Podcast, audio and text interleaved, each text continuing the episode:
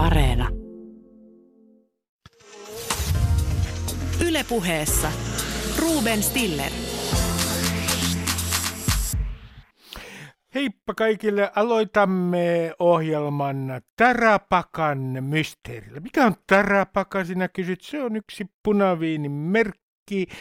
Vaimoni meni ostamaan alkosta minulle, kuulkaa, Tarapaka-pullon ja siitä seurasi mysteeri. En kerro enempää. Tietokirjailija ja tietotekniikan asiantuntija Pet Petteri Järvinen äh, ratkoo tässä lähetyksessä Stillerin perheen Tarapaka mysteeriä. Ja tämän jälkeen, kuulkaa, muistakaa tämä tänään perjantaina. Me olemme maailman onnellisin kansa. Professori Mika Pantsar kertoo, mitä tässä mittauksessa, joka on muuten YK on World Happiness Report, mitä siinä oikein tarkalleen ottaen mitattiin. Ja olisiko kenties meidän hallituksella syytä vähän muuttaa omaa viestintästrategiaansa? Tästäkin keskustelemme. Ja lopuksi, kuulkaa, kysymme, onko Suomi pettänyt kolmikymppiset? Hesarin toimittaja Emil Elo analysoi oman sukupolvensa asemaa suomalaisessa yhteiskunnassa ja lähihistoriassa. Tervetuloa mukaan! Ylepuheessa Ruben Stiller. Osa yksi. Tarapakan mysteeri, joka on saanut Stillerin perheen suorastaan vapisemaan jännityksestä. Petteri Järvinen on tietokirjailija ja tietotekniikan asiantuntija ja hän ratkaisee nyt Tarapakan arvoitusta. Petteri Järvinen, sopiiko, että heti tähän alkuun kerron viinipullon mysteeristä? Totta kai kuulostaa kiinnostavalta, anna tulla vaan.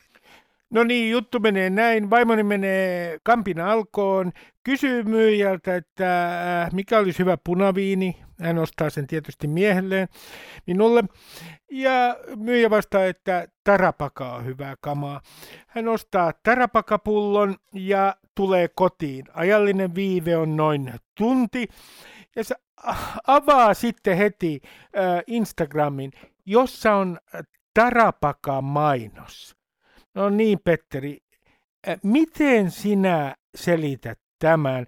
Koska minulle tuli kyllä sellainen tunne, että eikä sitä puhelinta nyt sittenkin kuunnella.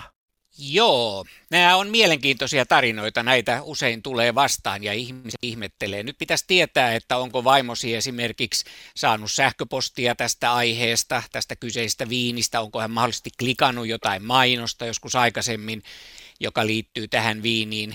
Tai sitten se voi ikävä kyllä olla pelkkää ajallista sattumaa. Luultavasti vaimosi saa kymmeniä mainoksia päivässä ja ne ei herätä hänessä mitään reaktiota, mutta sitten kun se osuu juuri siihen tuotteeseen, jonka hän on ostanut, niin sitten se tuntuu taikuudelta tai salakuuntelulta. Tämäpä mielenkiintoista. Mun tietääkseni näin ö, olen kuullut vaimoltani, että hän ei ole klikannut mitään sellaista mainosta, jonka pitäisi johtaa tähän terapakamainokseen, mutta tuo on oikein hyvä selitys. Mutta mä kerron vielä toisen tarinan, nimittäin seuraavan. Kollegani J.P. Rantala kuskaa erästä puolituttua, ja sitten J.P. erittäin hyvä toimittaja ja herrasmies, kysyi tältä kaverilta, että mitä hän harrastaa. No hän kertoi, että hän harrastaa retkiluistelua. Ja sitten he keskustelevat retkiluistelusta ja JP menee kotiinsa, avaa Facebookin ja siellä on retkiluistelu äh, mainos. JPllä ei ole ollut koskaan mitään tekemistä retkiluistelun kanssa. Niin tämä on aika omituista. Ja tietysti tätä voidaan selittää esimerkiksi sillä, että me ei kiinnitetä huomiota sellaisiin mainoksiin, missä ei ole mitään sellaista tavaraa, josta me ollaan just puhuttu. Ja sitten toisaalta sanotaan niin kuin näin, että nämä yhtiöt ei missään tapauksessa ottaisi niin suurta riskiä, jos tästä jäisi kiinni esimerkiksi tämmöisestä puhelimen kuuntelusta, että riski on kerta kaikkiaan liian suuri, mutta jotenkin mä olen edelleen Petteri Järvinen skeptinen ei ne voi salaa kuunnella, se riski on niin valtava. Kun katsoo, minkälaisia sakkoja esimerkiksi Facebook on saanut EUn tietosuojaviranomaiselta ihan siis lakisääteisesti, puhutaan miljardeista. Jos kävi ilmi, että Facebook tai Google on salaa kuunnellut eh, käyttäjiä ympäri maailman, niin, niin sen pörssikurssia romahtaisi. Se olisi niin valtava taloudellinen riski, että sitä ei yksinkertaisesti kannata ottaa, koska Google ja Facebook ja muut, ne tietää meistä ihan tarpeeksi ilman salakuunteluakin. Ja seuraamalla meidän ostoksia, meidän surffaushistoriaa, meidän kaverisuhteita, meidän osoitekirjaa, meidän liikkumista. Kun kaikki tämä palapeli yhdistetään, niin siitä saadaan sitten juuri tällaisia ennusteita retkiluistelusta tai tietystä viinimerkistä, jotka yleensä osuu aika hyvin kohdalleen ja joskus ne menee sitten täysin nappiin ja silloin ihminen hämmästyy. Jo, no joo, myönnetään, että, että äh, riski on todella suuri. Toi on hyvä pointti. Äh, ja myönnetään sekin, että minä saatan olla paranoidi lähinnä sen takia, että viime aikoina minulle todellakin on tullut mainoksia. Uskokaa tai älkää, tämä on totta. Hautakivistä ja tuhkauurnista mikä on aina mieltä ylentävää. Mutta sitten mulle tulee aivan asisiltaa pitkin toinen asia mieleen. Suoraan tuhkaurnista älykaiuttimiin. Meillähän on useilla ihmisillä älykaiuttimia, joille me annetaan sitten käskyjä. Ja sitten nämä saattaa, esimerkiksi Googlen ja Amazonin älykaiuttimet, nehän saattavat kuunnella meitä. Miten nyt pitäisi suhtautua sitten näihin älykaiuttimiin?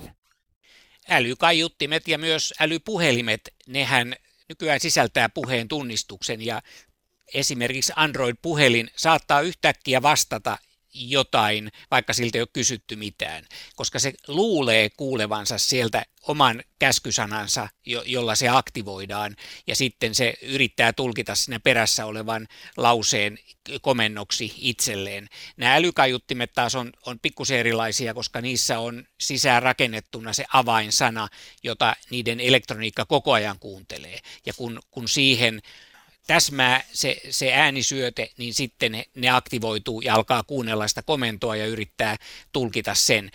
Eihän me tietenkään satavarmoja voida olla siitä, että onko esimerkiksi näissä älykaiuttimissa koko ajan salakuuntelu päällä. Puhelimissa se ei varmaankaan ole jo senkin takia, että se söisi akun muutamassa hetkessä tyhjäksi ja se kuluttaisi niin paljon kaistaa, että sitä ei varsinkaan Amerikassa, siis mobiilidat tehdä, koska Amerikassa mobiilidata on maksullista. Meillä Suomessa ehkä datan kulutus ei olisikaan mikään ongelma, koska meillä on kiinteähintaiset liittymät, mutta kyllä se näkyisi ak- akussa niin, että puhelin ei kestäisi salakuuntelua kuin muutaman tunnin. Ja no. sitten vielä ihan viimeinen argumentti, hei, kuinka usein se mainos, jonka sä näet, kuinka usein se osuu näin hyvin kohdalleen. Jos, jos meitä kuunneltaisiin koko aika, niin kyllä niitä osuvia mainoksia tulisi sitten varmaan monta mm. kappaletta päivässä. Mutta ne, ne on erittäin harvinaisia niin kuin yhden ihmisen näkökulmasta. Eri ihmiset saa niitä eri aikaan, mm. mutta kukaan ei pysty toistamaan sitä ja näyttämään, että kato, kun mä puhun tässä koneen vieressä, niin mainokset aina seuraa mun puhetta.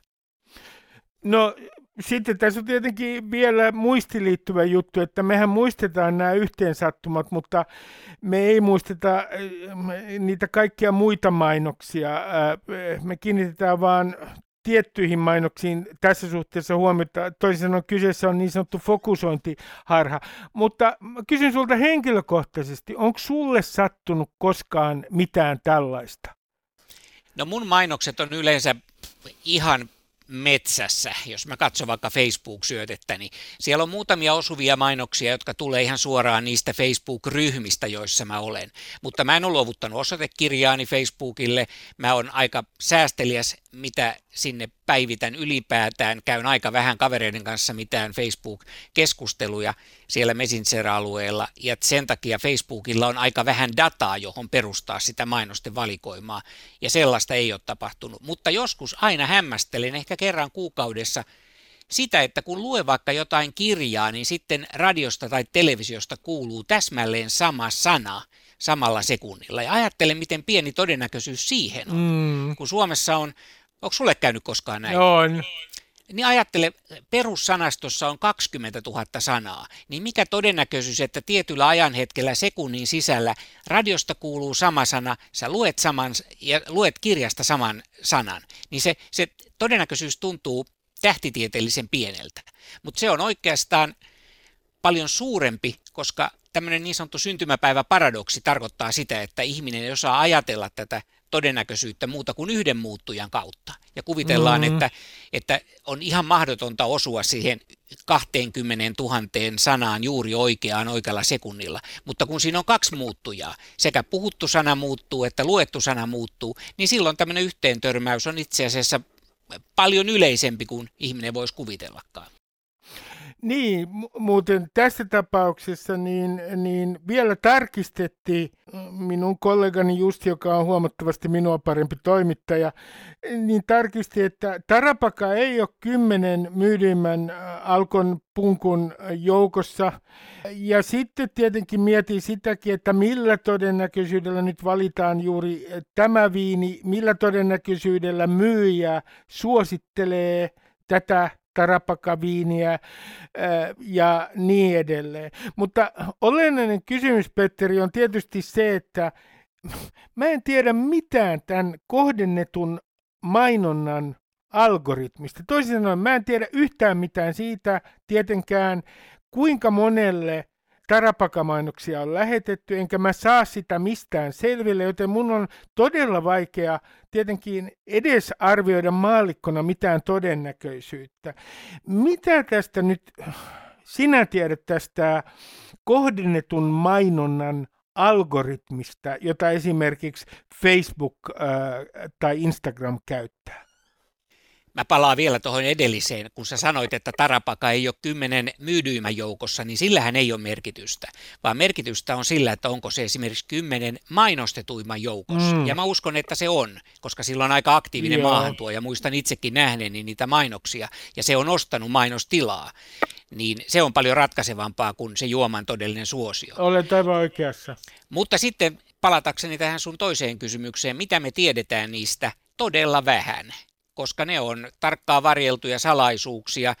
Ne on luultavasti hyvinkin monimutkaisia tämmöisiä koneoppivia tekoälyjärjestelmiä, ja on väitetty, että ne on mennyt niin monimutkaisiksi, ettei edes kehittäjät itse enää täysin ymmärrä, miksi joku tietty mainos valitaan tietylle käyttäjälle.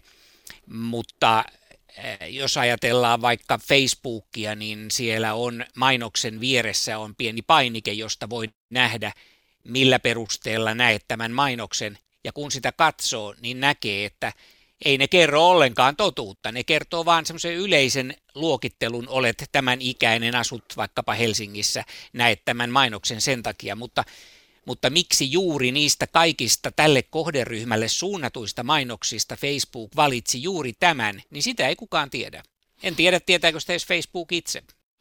Meidän pitäisi ilmeisesti sitten vaatia näiltä yhtiöiltä näiden algoritmien läpinäkyvyyttä, jota muuten ei ole tällä hetkellä, koska nämä algoritmithan määrittelee muun muassa sen, että ketä meille ehdotetaan kaveriksi, miten meille markkinoidaan tuotteita, mitkä äh, kenties mielipiteet painottuvat sosiaalisessa mediassa. Toisin sanoen, nehän määrittelevät nykyään nämä algoritmit koko yhteiskunnallista keskustelua ja myös äh, markkinointia. Joten vaatimuksen pitäisi siis kuulua, että tämän pitää olla läpinäkyvää. Näitä algoritmien pitää kerta kaikkiaan olla sellaisia, että me todella tiedettäisiin niiden äh, toiminnasta jotenkin konkreettisesti, miten ne vaikuttaa meihin. Kyllä, ja tästähän kohistiin kovasti nyt vuoden 2021 alussa, kun oli tämä Trumpin Twitter-kohu sillä, mitä sosiaaliset mediat nostaa niistä kommenteista esiin, mille ne antaa näkyvyyttä, sillähän on valtavia yhteiskunnallisia merkityksiä ja vaikutuksia, ja tästä syystä someyhtiöitä on vaadittu. Niitä on toisaalta vaadittu manipuloimaan näitä algoritmeja. Ne ei saa olla puhtaasti matemaattisia algoritmeja, koska silloin ne nostaa esille juuri kaiken sen roskan ja kaiken ärsyttävimmän, että niihin on pakkokin puuttua.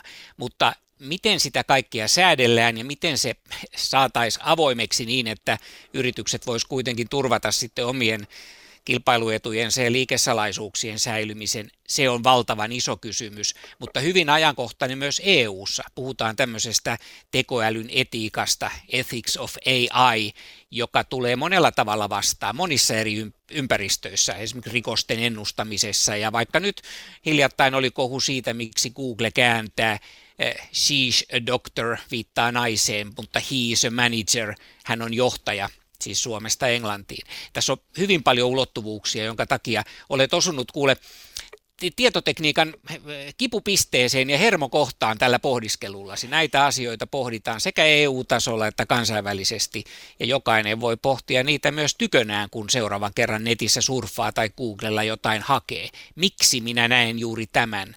Onko tämä paras? Onko tämä osuvin? Onko tästä maksettu? Siinä on miettimistä. No oletko sitä mieltä, että maailma on todella menossa siihen suuntaan, että tulevaisuudessa eh, me tullaan vaatimaan äh, oikein rankasti näiden algoritmien läpinäkyvyyttä. Ja kun sä aikaisemmin viittasit siihen, että Facebook ei välttämättä ihan täsmällisesti tiedä, miten ne algoritmit oikein vaikuttaa, joissain tapauksissa ainakaan, niin eh, minkälaista läpinäkyvyyttä meidän pitäisi sitten oikein vaatia näiltä yhtiöiltä. Niin, ja jos, jos Facebook vaikka avaisi oman algoritminsa täysin, niin se olisi vaarallista, koska sen jälkeen ihmiset vois manipuloida sitä algoritmia tekemällä tietynlaisia mm. postauksia ja tällä tavalla saada taas ne omat vihapuheensa ja, ja haukkuma ja, ja kunnianloukkausviestit nousemaan siinä rankingissa ylös ja näkymään laajemmalle yleisölle. Että tämä on tavallaan myös vaarallista, jos mennään liian avoimiin algoritmeihin. Että tästä tullaan kuule väittelee varmasti vielä seuraavat viisi tai kymmenen vuotta. Tämä on tosi iso kysymys kun me ollaan myyty tämä meidän oma datamme idiootteja, kun olemme ja sinisilmäisiä ilmaiseksi esimerkiksi Facebookille, niin miksi me ollaan oikein tehty se? Koska tulee mieleen, että jos nyt jollain valtiolla esimerkiksi olisi samanlainen data kuin Googlella on meistä, meidän hakujen perusteella, niin me oltaisiin paljon huolestuneempia. Jostain kumman syystä me ei olla, suuri osa meistä ei ole erityisen huolestuneita tämän Googlen suhteen. Tässä on jonkun kummallinen ristiriita. Mitä sinä sanot tästä? No ensinnäkin sun kysymys on väärä. Ah. Mehän ei olla myyty tätä ilmaiseksi. Päinvastoin me saadaan siitä joka päivä käypä korvaus. Se korvaus vaan ei ole euroja eikä dollareita, vaan se on se, että me saadaan käyttää näitä hienoja palveluita. Ne näyttää meille ilmaisilta. Tämä on vähän sama kuin mainosrahoitteinen televisio. Sä katsot niitä mainoksia, jotta sä näkisit ohjelmat. Mm. Sitten on, on se vanha tietoverkkomaailma, 90-luvulla oli vielä kaupallisia tietoverkkoja, Kompuserve, Infotel, Telesampo, joissa piti maksaa kaikista ohjelmista, ja ne ei menestynyt. Ihmiset katsovat mieluummin mainoksia, luovuttavat tietonsa, kun luovuttavat rahansa. Me ollaan kaikki tehty tämmöinen kollektiivinen valinta, että ota tiedot, anna palvelu, en halua käyttää rahaa. No otetaan, otetaan vielä esimerkiksi Google. Kuinka paljon sä itse luotat äh, Googleen ja siihen, miten Google käyttää sun äh, hakujasi ja sun antamaa dataa hyväkseen? Mullahan ei ole siihen kontrollia. Mehän ollaan tavallaan luovutettu se hallinta ja luovutettu ne tietomme. Me tiedetään, että niin ei pitäisi tehdä ja monia se askarruttaa, harmittaa. Se on vähän sama kuin suomalainen sää, että se on usein aika huono, mutta ei me joka päivä jakseta siitä valittaa. Tai vaikka tämä korona-aika, niin totta kai tämä ärsyttää kaikkia, mutta ei ihmiset silti joka päivä kanna siitä murhetta eikä, eikä valita siitä, koska ei se auta mitään. Me ollaan tavallaan alistuttu ja hyväksytty tällainen tilanne, koska ne, ne palvelut, mitä me saadaan, ne on vaan niin houkuttavia ja hyviä ja näennäisesti ilmaisia, että on vaikea olla luovuttamatta tietoja. Onko yksi syy tähän meidän sinisilmäisyyteemme se, että kun kaikki muutkin käyttää tätä Googlea, niin sitten me ajatellaan seuraavasti, että koska kaikki muut käyttävät tätä, niin eh, just sen takia tämän riskin täytyy jollain tavalla olla tavattoman pieni. Se on yksi syy, joo, että ihminen, yksilö hukkuu sinne massaan, eikä Googlekaan ole yleensä kiinnostunut yksittäistä ihmisestä, vaan tuhansista ja, ja kymmenistä tuhansista, joille voi kohdistaa samanlaisen mainoksen. Mutta, mutta tietysti me ollaan kaikki yksilöitä ja totta kai meille jokaiselle yksilölle ne juuri ne meidän tiedot on arvokkaita, ainakin meidän omasta näkökulmasta. Petteri Järvinen, kiitoksia haastattelusta. Kiitos. Ylepuheessa Ruben Stiller. Osa kaksi. Niin kuulkaa, me ollaan YK mittauksen mukaan maailman onnellisin kansa, mutta mitä se oikein konkreettisesti tarkoittaa? Professori Mika Pantsar selittää. Suomi on maailman onnellisin maa YK on World Happiness Reportin mukaan ja se tietysti stressaa montaa suomalaista. Professori Mika Pantsar, mitä itse asiassa tässä tutkimuksessa tarkalleen mitattiin? No, mä yritin suurennuslasilla etsiä kritiikin kohteita tästä raportista, mutta en oikein löytänyt. Tässä on kysymys aika monesta eri asiasta, jonka yhdistelmänä sitten päädyttiin tämmöiseen Suomen voitto, voittotilaan. Siinä on ensinnäkin on näitä tämmöisiä emootioita, kysytään ihmiset, että miten eilen, oliko huonot fiilikset tai oliko hyvät fiilikset ja näissä molemmissa mittareissa niin Suomi on kymmenen parhaan joukossa, siis täällä ei ollut niin paljon sitä negatiivisia emootioita edellispäivänä kuin monessa muussa maassa, ja samoin oli semmoisia positiivisia kokemuksia viidenneksi eniten maailmassa. Tämä on yksi osa, tämä oli tämmöinen niin subjektiivinen hyvinvoinnin.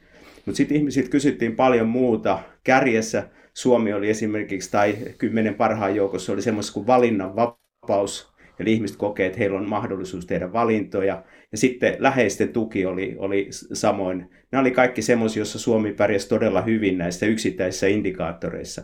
Sitten, sitten tota, huonommin pärjättiin esimerkiksi siinä, että kuinka paljon ihmiset lahjoittaa hyvän tekeväisyyteen. Suomi oli vasta maailman 55. paras tässä. ei, ei mennyt siellä kovin hyvin.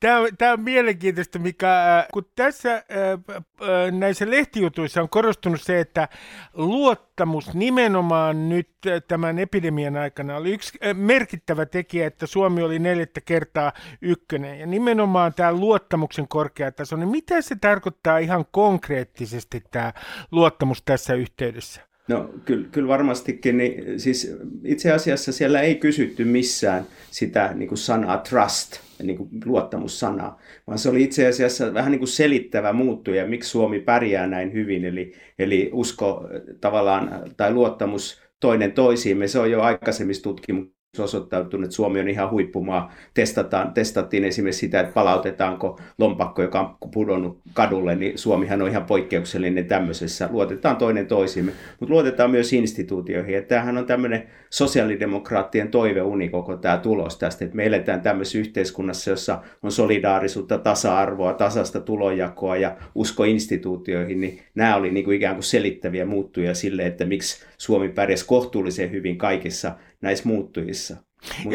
Tämä on mielenkiintoista. Siellä on tosiaan, mäkin olen lukenut, otan nyt tämmöisen yksityiskohdan esiin, että tämä lompakon palauttaminen on todella yksi kysymys näissä Kyllä. tutkimuksissa. Kyllä, ja sitähän on siis testattu vuosikymmeniä ajan. Sehän oli aikoinaan, kun oli olympialaiset Helsingissä, suomalaisia yritettiin kouluttaa rehellisiksi, niin tehtiin testejä. Siinä taisi olla valitut palat ympäri maailmaa testattiin, ja silloinkin Suomi voitti 50-luvulla jo tämän kisan. Eli tämä on tämmöinen niin kuin indikaattori kansakunnan rehellisyydestä, että se on, se on pitkä, pitkä historia tällä lompakon palauttamisella. Mutta miten, mikä se selität sen, että, että Suomessa kun me ollaan nyt neljättä kertaa maailman onnellisin maa, ja mun täytyy myöntää kyllä se, että suomalaiset on mestareita peittämään onnellisuutensa ja tyytyväisyytensä tähän tutkimustulokseen ainakin. Niin minkä takia tähän suhtaudutaan vähän sillä tavalla, että no joo, tämä nyt on tällaista ja ei voi pitää paikkaansa ja minkä takia me ei kerta kaikkiaan revitä pelihousujamme ja olla entistä onnellisempia sen takia, että me ollaan maailman onnellisimpia?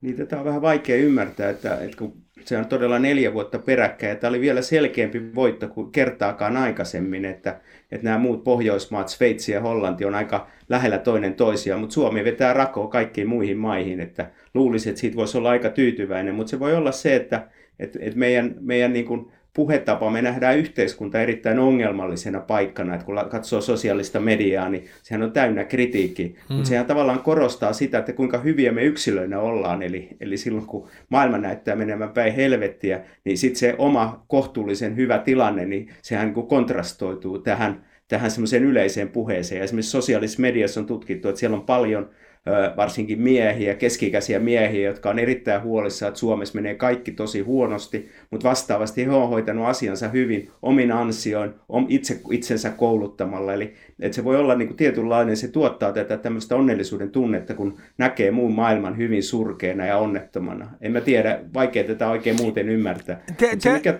mikä on niin kuin oleellista, että, että kun tätä niin kuin lehdistössäkin sanotaan, tai ihmiset sanoo, että tämä on semanttinen kysymys, että eri maissa onnellisuudesta puhutaan eri sanoilla, sanoilla, niin kyllähän tämä tietyllä tavalla voi kuvata tämmöistä, että me ollaan aika tyytyväisiä elämään. Onko se onnellisuutta sitten, että meillä on aika riskitöntä elämä, ja siinä monet maat niin kuin poikkeaa, että siellä se, se onnettomuuksia ja pettymyksiä kohdataan paljon enemmän kuin Suomessa, ja sen takia kehitysmaat ei ikinä pärjää tämmöisessä, koska siellä on niitä elämän riskejä, mitä meillä ei ole. Tämä on mielenkiintoista tämä, että miten vähän tämä on niinku herättänyt mitään tunteita täällä Suomessa.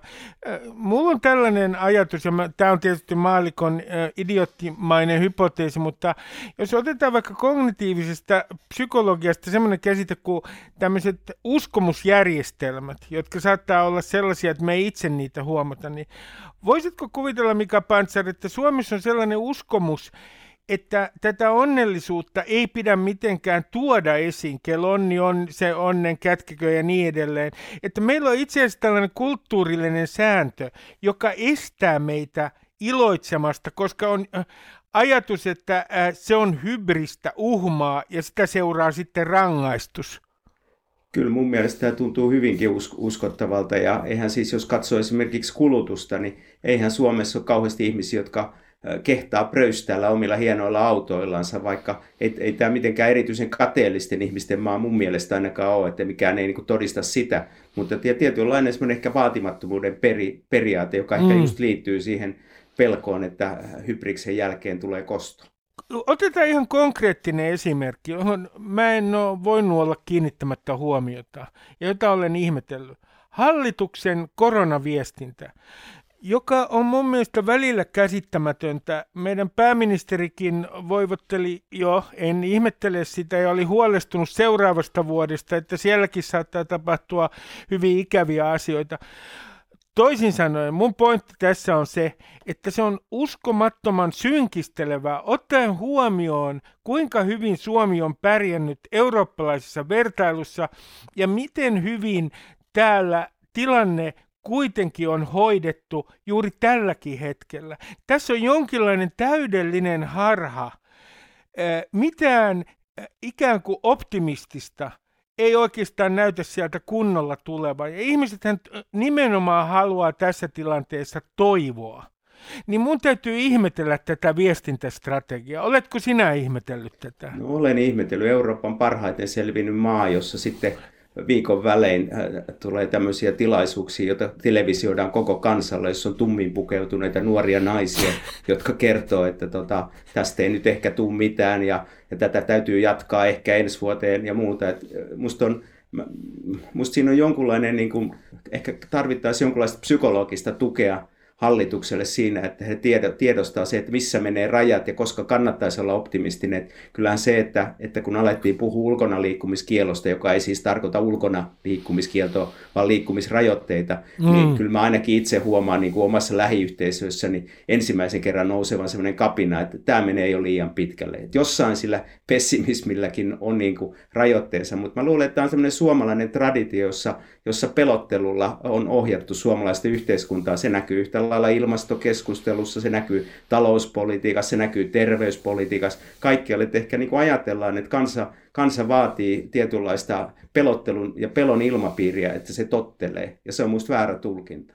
No sä oot kirjoittanut äh, toivosta ja toivon merkityksestä. Et nyt tämä toivo tarkoittaa tässä yhteydessä luottamusta ikään kuin yhteiskunnassa tulevaisuuteen. Meillä kuitenkin sanotaan, että pessimisti ei koskaan niin kuin pety, mutta kuten sun kirjoituksesta käy ilmi, optimistit elää pitempään. Mil, millä tavalla poliitikkojen sun mielestä pitäisi luoda jonkinlaista luottamusta tulevaisuuteen? Siis on, onko tämä se ongelma myös meidän poliittisessa johdossa, että tässä ei ole niin kuin, minkäänlaista tarjolla minkäänlaista sellaista optimistista visiota, ja poliitikot eivät osaa artikuloida sitä. Toisen maailmansodan jälkeen syntyvyyshän kasvoi lujaa vauhtia. Silloin oli semmoinen toivekuuden ja jälleenrakentamisen henki, joka joka sitten johti tämmöiseen väestöpoliittisesti ihan toivottaviin tuloksiin, suuret ikäluokat ja muuta syntyi. Ja on aika vaikea niin kuin nähdä tässä päivässä sitä samaa toiveikkuutta tai ahkeruutta ja eteenpäin menemisen visiot, mitä oli 50-luvulla. Toki meillä on ollut muillakin vuosikymmenillä, esimerkiksi 80-luvulla, jota jälkikäteen sitten kritisoitu ajaksi ja se, että Suomi ajettiin konkurssiin markkinoiden vapauttamisella, niin siinä oli vähän samanlaista niin kuin toiveikkuutta. Ja se toiveikkuushan ei tarkoita niin kuin epärealistista toiveikkuutta, se tarkoittaa enemmänkin ehkä sitä, että on mielikuvitusta siitä, että mikä on se mielikuvasto, mihin ollaan menossa, mihin tähdätään. Ja, ja äh, niin kuin arvotutkimuksesta kertoo, että, että aina 70-luvulle asti, öljykriisiin asti, niin oli esimerkiksi vahva usko teknologiaan ja tieteeseen, ja, ja, ja se oli se eteenpäin menemisen fiilis. Ja tänä päivänä tarjotaan ihmisille, että pienentäkää palkkojanne ja varautukaa, että teille ei ole eläkkeitä ja muuta, niin ei tämä kyllä mun mielestä johda mihinkään taloudellisesti järkevään lopputulemaan. Mutta se ei myöskään johda niin kuin kansanterveydellisesti järkevään lopputulemaan, että kun on tutkittu luottamuksen, tulevaisuuden luottamuksen vaikutusta elinjään odotteeseen, sillä on valtavan suuri vaikutus, paljon isompi kuin jollain kolesterolitasolla tai sokerin syömisellä. Niin, että tavallaan tämmöinen itseään syöttävä pessimisti, niin se on itse asiassa kansanterveyskysymys. Ehdottomasti, ilman muuta on. Ja siis talouden, talouden ja, ja tämän terveyden puolelta sillä positiivisilla odotuksilla ja, ja, ja luottamuksella tulevaisuuteen on ilman muuta hyödyllisiä seuraamuksia. Mutta tietysti voi sanoa tämmöisen ilmastokriisin aikana, että johtaako se siihen, että me syödään itsemme tota noin, liikaa, yli, ylisyödään ja yliruokitaan itseä ja tapetaan luonto, että ei se nyt niin yksinkertaista ole se, mutta ainakin mä toivoisin, että joskus poliitikot uskaltaisi esittää esimerkiksi rohkeita ajatuksia, että tulevaisuudessa on kuuden tunnin työpäivä. Mutta sehän heti tapettiin aikoinaan, kun Marin esitti sen, ja se oli vaan tämmöinen ajatus siitä. Mutta on paljon muitakin ajatuksia, millä voisi vois rakentaa tätä yhteiskuntaa, mutta nyt aika vähän näkee mitään muuta kuin sitä, että matka on alaspäin. Sitten yksi asia, minkä sä esille tuossa kirjoituksessasi, joka koskee toivoa ja toivon merkitystä, niin koulutustason merkitys. Onko nyt niin, että huonommin koulutetut ihmiset on yleensä pessimistisempia? Että siinä on ihan yksinkertainen korrelaatio, että eh, heillä ei ole luottamusta tulevaisuuteen. Ja se kenties tämmöisessä meritokratiassa, jossa koulutus merkitsee yhä enemmän, niin se heikkenee entisestään. Joo, tuo Yleisradio ja Duodekim teki yhdessä Tarinatalon kanssa kymmenen vuotta sitten semmoisen ohjelmasarjan, jossa, joka nimi oli Elämä pelissä, ja siitä kerättiin sadolta tuhansilta ihmisiltä ö, ker, tota, oman onnellisuuden lähteistä, mutta myös tietoa siitä, mikä, mitä on pettymykset. Ja siinä tutkimuksessa mun mielestä se tärkein tulos oli ilman muuta se, että kaikista vähiten koulutetuille ihmisille, kun pystytään antaa joku semmoinen niin koulutuksellinen lisäbuusti, niin se myös nostaa heidän optimismia ja tulevaisuusodotuksia niin, että he myös huolehtii omasta elämästä ja terveydestään paremmin. Aivan dramaattinen vaikutus, varsinkin nuorilla kouluttamattomilla ihmisillä. Ja sen takia se, että meillä esimerkiksi nyt tuota oppivelvollisuusikää nostetaan, niin se on just oikein suuntainen asia. Eli koulutuksella on mahdollisuus ikään kuin kulttuuria muokata kohti semmoiseen niin tulevaisuussuuntautuneeseen suuntaan. No nyt kun me tehdään tätä haastattelua, Mika Pansar, niin, niin äh, ei ole tullut vielä lopullista päätöstä näistä liikkumisrajoituksista. Äh, ja nehän ovat nyt tällä hetkellä tietynlainen signaali siitä, mihin suuntaan tässä nyt mennään lyhyellä äh, tähtäimellä. Niin ajatteletko sinä niin, että jos me nyt laitetaan liikkumisrajoitukset voimaan täällä Suomessa, niin se kerta kaikkiaan on sellainen piste, jossa ihmisten vastarinta tulee nousemaan ää, tavalla, jota emme ole vielä nähneet tämän koronakriisin aikana?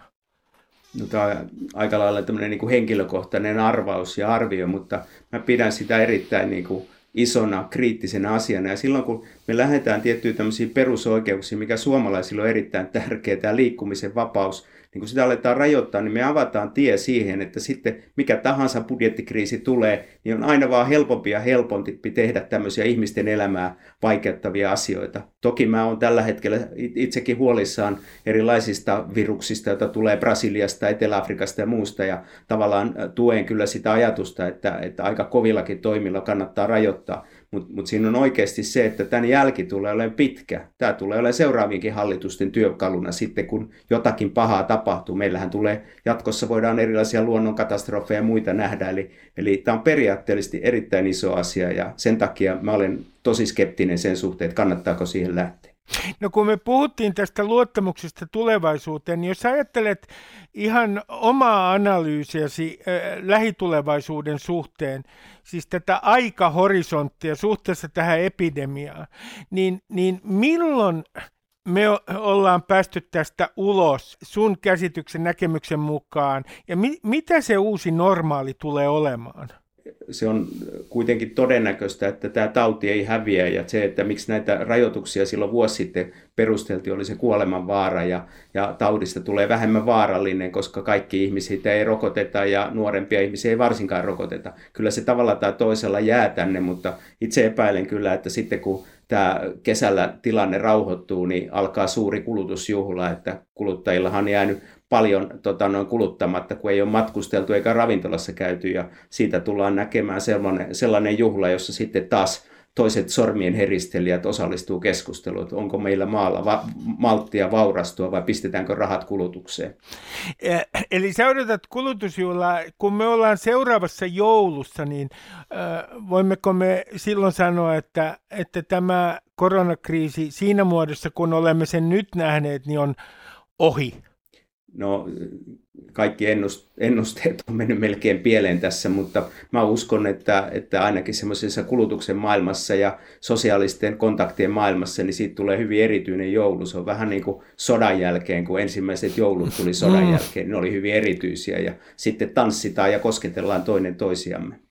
Nimenomaan sitä odotellessa, jos sun pitäisi Mika Pantsar sanoa, antaa joku neuvo, pääministeri Sanna Marinille tänään, niin, ja nimenomaan viestinnän suhteen, niin minkälaisen neuvon antaisit? No, näitä hallituksen ministerit aika harvoin näkee hymyilevän. Et mä ehdottaisin, että kaikki menisi johonkin television viihdeohjelmaan ja näyttäisi, että heillä on se kevyempi ja huumorintajuisempi ja, ja, ja vähän semmoinen toisenlainenkin olemus. Et tällä hetkellä mä ymmärrän, että silloin kun on vakavista asioista kysymys tiedotustilaisuudessa ei paljon hymyillä, mutta kyllä mä itse yllätyin, kun mä näin Maria Ohisalon yhdessä viihdeohjelmassa, niin en ole nähnyt pitkä aikaa, että hän nauraa. Se on kieltämättä ollut harvinaista. Professori Mika Panzer, kiitoksia paljon haastattelusta. Kiitos. Ylepuheessa Ruben Stiller. Osa kolme. Onko Suomi pettänyt kolmikymppiset? Sitä sietää muuten kysyä. Emil Elo on Hesarin toimittaja ja hän kertoo oman sukupolvensa asemasta lähihistoriassa ja suomalaisessa yhteiskunnassa. Emil Elo on Hesarin toimittaja, joka kirjoitti siitä, kuinka kolmikymppiset on petetty Suomessa. Suomi ei ole pitänyt kolmikymppisten sukupolvesta huolta. Emil on sun otsikko tässä taannoin pari viikkoa sitten millä tavalla kolmekymppiset on jätetty Suomessa heitteille? Öö, no ihan aluksi mä haluan kyllä itse reflektoida vähän. Mun mielestä tämä maailma kaipaa sellaista ö, analyyttistä itseseurantaa ja mä kyllä myönnän, että osa siitä kolumnin kritiikistä on itse asiassa totta. Mä ehkä vähän epäonnistuin siinä viitekehyksen laatimisessa. Et mun olisi pitänyt jotenkin paremmin se talous, talouskulma tuoda ehkä siihen. Ja sehän on vain yksi tulokulma mehän voidaan sanoa, että esimerkiksi BKT on kasvanut, se on totta. Sä, sä oot syntynyt muistaakseni se 61. 61, niin, joo. Niin, niin silloin Suomen valtion velan suhde BKT oli jotain vähän alle 10 prosenttia. Nyt se on muistaakseni yli 50 prosenttia ja velan määrä on yli 120 miljardia tällä hetkellä. Suomi on tehnyt alijäämää vuodesta 2008, eikä tilanne ole mitenkään helpottumassa. Mun eläkeikä on jo nyt vuosia enemmän kuin niillä, jotka jää näillä kuukausilla eläkkeelle. Et mä niin tiedostan sisäisesti, että mä tuun tekemään pidätyskyvyttömänä ihmisenä töitä jostain hoitokodista käsin. Ja Emil, tämä huoltosuhde vaan pahenee koko ajan. Että Tot... tavallaan se, se mun pointti oli siinä, että se mikä meiltä puuttuu verrattuna vaikka sulta ehkä puuttu silloin 60-luvun alussa syntyneenä, on sellainen tietynlainen luotto tulevaisuuden Suomeen. Teillä oli ympärillä kasvava hyvinvointivaltio, jonka rahoituspohjaan pystyi luottamaan, koska kaikki oli töissä. Meillä tämä niin suhde on ihan epäsuhdassa sitten taas, tai tulee olemaan meidän työura-aikana. Ja se, siihen tietenkin on sitten kaiken näköisiä vaikutuksia. Eli sä, sä t- tarkoitat huoltosuudetta, toisin sanoen niiden ihmisten suudetta, niiden ihmisten määrän suudetta, jotka on työelämässä niihin, jotka eivät ole työelämässä, jos sanoo näin karkeasti, että tämä huoltosuhde no, on teidän kohtalonne. 30 se tulee, olemaan meidän koht- se tulee olemaan meidän kohtalomme ja siihen me ei voida enää hirveästi vaikuttaa, ainakaan 2020-luvun osalta. E, e, Emil, kun sun kirjoituksessa, joka oli hyvin mielenkiintoinen, niin, niin siinä myös viitattiin siihen, että, että kolmekymppisillä on niin kuin ikään kuin mitta tullut täyteen, että heillä ei ole mahdollisesti enää samanlaista yhteiskunnallista eetosta tämän yhteiskunnan rakentamisesta, jos sanon vähän ironisesti, niin tätä niin sanottua talkoohenkeä, jota tässä on yritetty manata esiin säännöllisiin väliajoin. Onko todella niin, että kolmekymppisten joukossa on semmoinen laajempi ilmiö, tunne siitä, että heidät on petetty ja että jokaisen pitää vaan pitää huolta itsestään, että ei haluta osallistua mihinkään suureen yhteiskunnalliseen talkooprojektiin?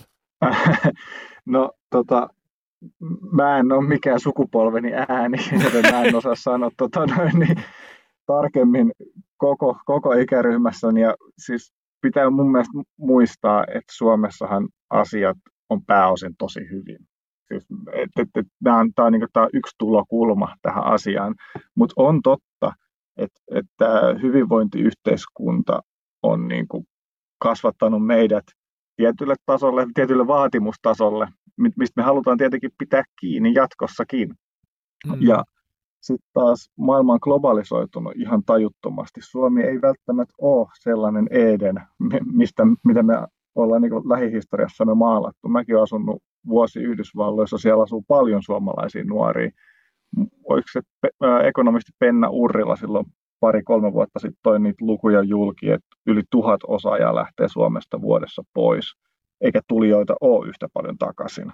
Et, et onhan siinä tällainen tietynlainen ilmiö. Mä en tiedä, mistä se käytännössä johtuu. Se on varmaan niin, kuin niin monipolvinen asia, että miksi ihmiset haluaa lähteä Suomesta. Mutta onhan sekin varmasti totta ja tunnistan itsessäni ja omissa kavereissani sen, että mikäli esimerkiksi sota syttyisi, niin olisiko sellaista samanlaista Suomen puolustustahtoa enää olemassa, mitä silloin 30-luvun ja 40-luvun taitteessa oli. Eli, eli e, e, e, Emil, ymmärrätkö nyt oikein, että tämä on historiallinen hetki yleisönkin historiassa.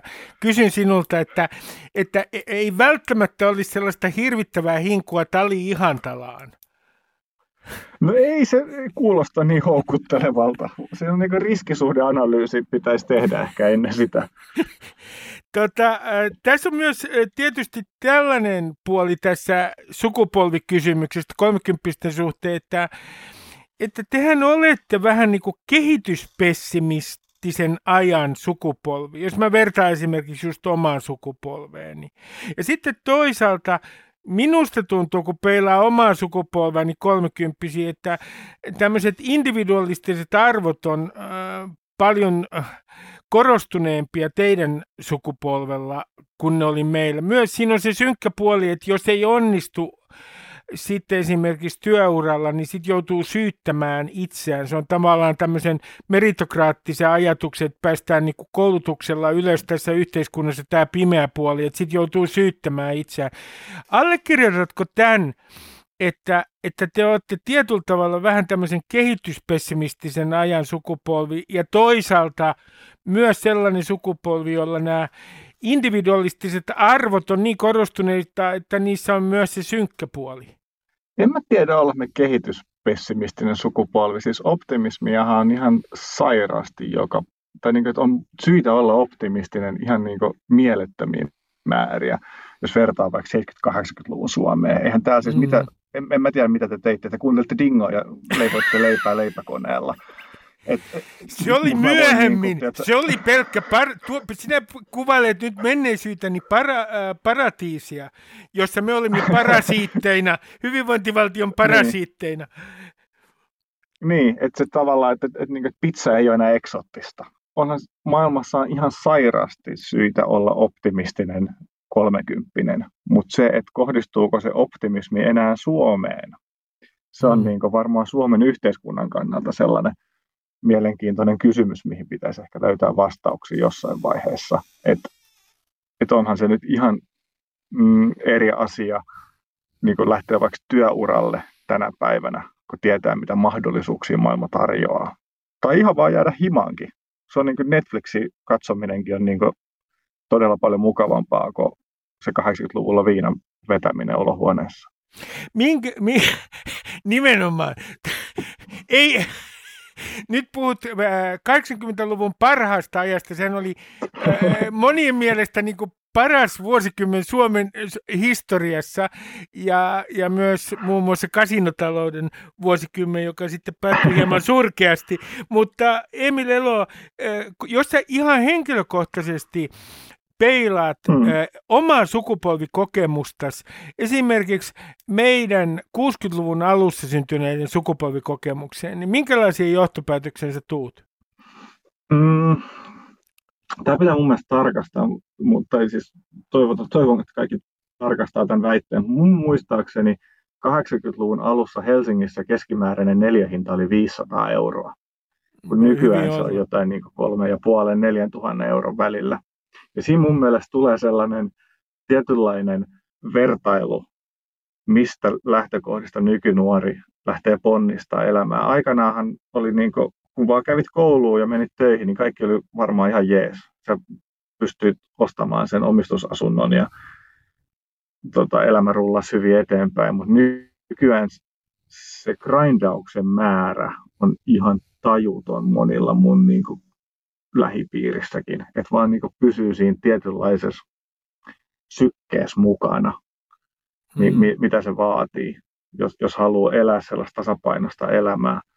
Mutta tämäkin on vain yksi kulma. Sitten toinen kulma tietenkin on, että meillähän niin kuin, esimerkiksi BKT on noussut tasaiseen tahtiin. Että me, mun käytössä olevat mahdollisuudet ja varat on ihan eri kuin Ruben Stillerillä 60-70-luvulla. Et, et sekin on niinku totta yhtä aikaa, mutta toisaalta sitten taas voidaan sanoa, että sä elit niukkuudessa verrattuna muhun, mutta sitten taas sä elit ihan sairaas runsaudessa verrattuna vaikka 1800-luvun ihmiseen. Et, et se vertailu ei myöskään ole ehkä ihan hirveän relevantti. Mun... Onko niin nykyään joku mie- mie- mielenterveyshäiriöstä kärsivä syrjäytynyt nuori paremmassa asemassa kuin 90-luvun Einari Wigren, vaan koska Einari Wigrenillä ei ollut Fortnitea ja Netflixiä, niin ei mun mielestä ole.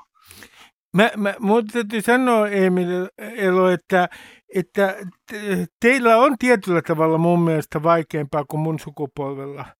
Ja mun mielestä nimenomaan sillä, sillä tavalla, että paitsi, paitsi sillä tavalla, että mä, mun sukupolvihan eli tämän 80-luvun suomalaisen hyvinvointivaltion huippuajan, mutta myös sillä tavalla, että, että nimenomaan se tuottaa tuskaa, että niitä vaihtoehtoja on niin paljon. Siis maailma hahmottuu rajattomana – mm. mun näkökulmasta teidän sukupolvelle. Ja sitten kuitenkin ne mahdollisuudet on hyvin rajallisia. Mun sukupolven kokemus kahden kanavan suunnilleen televisiokanavan Suomessa ja suomettuneessa Suomessa myös, jossa tuli aika paljon virallista propagandaa, oli se, että eihän meillä ollut edes sellaista illuusiota rajattomista sellaisista mahdollisuuksista, jotka kenties jopa ulottuisi Suomen rajojen ulkopuolelle. Että tämmöinen yhtenä ongelmana myös, että tämä, nämä tavallaan, t- niin, tai rajattomuuden illuusio näistä mahdollisuuksista, joka tuottaa tuskaa. Paljon enemmän nuoremmille sukupolville kuin se on tuottanut mun omalle sukupolvelleni. Niin, ja sitten sit on niin kuin, mun mielestä vertailu. On sellainen, että sähän, mihin sä vertasit itseäsi silloin mm. nuorena, mä en tiedä, mutta tota niin sitten taas kun nyky 20 kun se pääsee lukiosta ulos, niin paitsi että silloin niin se hukkuu niin mahdollisuuksia se informaatio, mutta myös siihen vertailukohtiin, mitä nyt pitäisi olla ja mitä mä en oo, mikä, mitä musta ei koskaan tuu. Niin se on, niin kuin, se on varmaan aika kuluttavaa. Ja on ollutkin. Kyllä mä se itsekin olen huomannut.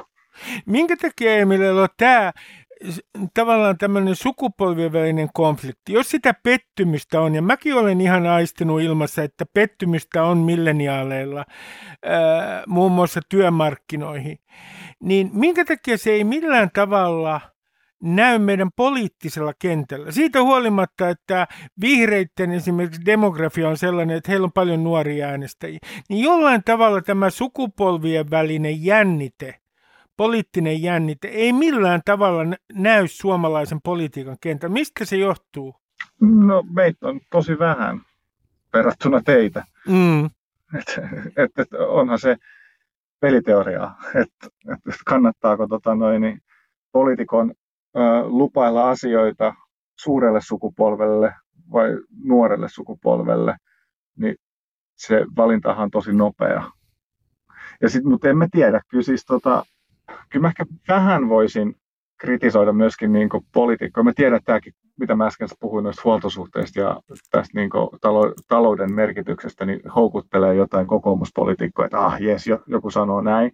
Mm. Kyllä mä niin kuin, miksi on nekin ollut vallassa? Miksi, miksi te ette ole tehnyt itse mitään?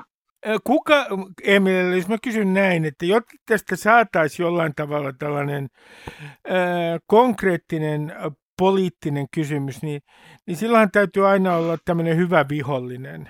Mm-hmm. Ja mä annan täydet pisteet Greta Thunbergille, joka on tajunnut tämän jo kauan aikaa sitten ja äh, unissani nykyään lyö minua joka päivä päähän äh, uusiopaperipamppulla sen takia, että olen vaimoni kanssa lentänyt aikoinaan Lanzarotelle. Mutta tota, Mutta mun, mun kysymys kuuluu, että mikä on silloin tämä, mikä on tämä itsekäs sukupolvi, joka on ottanut kirsikat kakusta? Aikaisemmin Osku Pajamäki aikoinaan tässä kirjoitti, mitä, jo 90-luvulla vai 2000-luvun alussa, pamfletti, jossa hän syytti suurta ikäpolvea, siis sodan jälkeen syntyneitä. Hmm. Mutta jo, mä oon ymmärtänyt tästä kolmikymppisten mm, kritiikistä, että tavallaan nyt se sukupolvi, joka on ollut se itsekäs, niin on itse asiassa tämä mun sukupolvi, 60-luvun alussa syntyneet, joka taitaa olla suuri ikäluokka tällä hetkellä Suomessa. Mikä sun mielestä on tämä mm. itsekkäästi käyttäytynyt e, ikäluokka, joka on vienyt kirsikat kakusta? Tämä on jotenkin tämmöinen meidän toimittajien perisynti, että me halutaan aina vihollinen löytää, koska tarina tarvii sen. Mutta toisaalta sitten taas tämmöinen pieni vientivaltio niin kuin Suomi, niin se, se vihollinenhan on se itse. Eihän me, niin kuin, me he, mm. ne, mitä meillä tapahtuu, niin se heijastelee maailman tapahtumia aika paljon. Ei me voida kaikille yhtään mitään. Mutta mikäli tästä nyt pitää etsiä joku syyllinen, niin kyllä mä ehkä ymmärrän, että jotkut on närkästyneitä teille, jotka, joilla oli mahdollisuus jo kauan aikaa sitten laittaa niin rakenneuudistuksia käyttöön, mutta sitä ei tehty. Eläkejärjestelmän uudistuksia, mutta sitä ei tehty.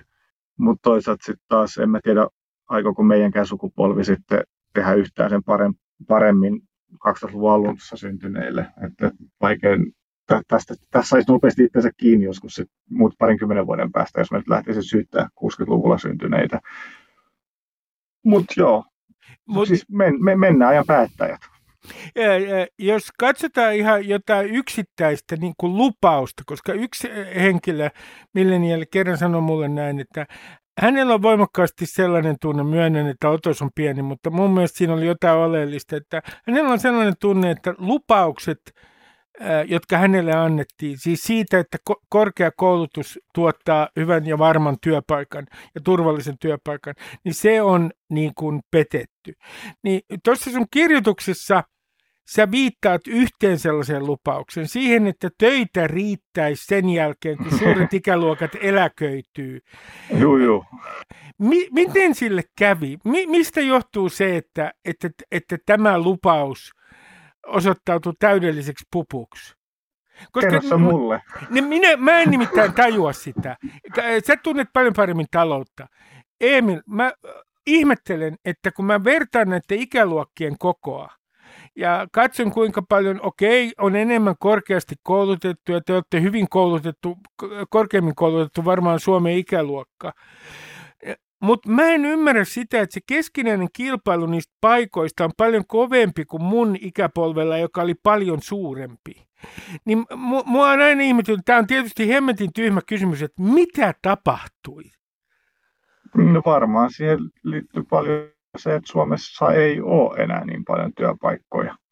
Mm. Et, et, et se Suomen niin yhteiskunta ei pysynyt ehkä siinä kelkassa, mitä globalisaatio vaatii. Tämä on niin yksi tulokulma taas tähän näin. Toinen on se, että myöskin teknologinen kehitys, työpaikkoja yksinkertaisesti ole enää niin paljon. Sitten omalta alalta mä oon huomannut, että tosi monet vanhemmat ikäpolvet tekee pidempään töitä. Ei ne jäänytkään eläkkeelle, mikä on mun mielestä taas arvokasta. Mun mielestä me liikaa ihannoidaan nuoruutta itseisarvona. Mun mielestä työpaikoilla pitäisi olla aina niin yli 70 töissä, jos niitä vaan voi olla, koska se niin tuo sellaista kokemuspintaa, mitä mulla ei ole yhtään. Emil Elo, minä kiitän tästä haastattelusta ja lopetan sen tähän, koska tämä oli niin positiivinen viesti meille senioreille. Kiitoksia. Et, et, saa vielä seniori, sä oot, sä oot mun vanhempi ikäinen. Okei, okay, mä kutsun jo itseäni tällä nimikkeellä. Tota, kiitoksia paljon haastattelusta. Kiitos hei paljon. Ylepuheessa Ruben Stiller. Ja tähän loppuun twiitti, jota en ole lähettänyt. Kuuluu seuraavasti. Voisivatko nyt hautakivien ja tuhkaurnien markkinoijat lopettaa niiden mainosten lähettämisen minun nettisivuilleni? Tämä on siis aivan totta. Minulle lähetetään mainoksia ja mainoksia. Minä en kerta kaikkiaan ole vielä kuollut. Minä en vielä työnnä koiran putkea. Minä en ole vielä potkaissut tyhjää niin, että voisitteko te lopettaa sen kuolemasta muistuttamisen minun kohdallani. Kiitos hei tosi paljon ja oikein hyvää viikonloppua. Ylepuheessa Ruben Stiller.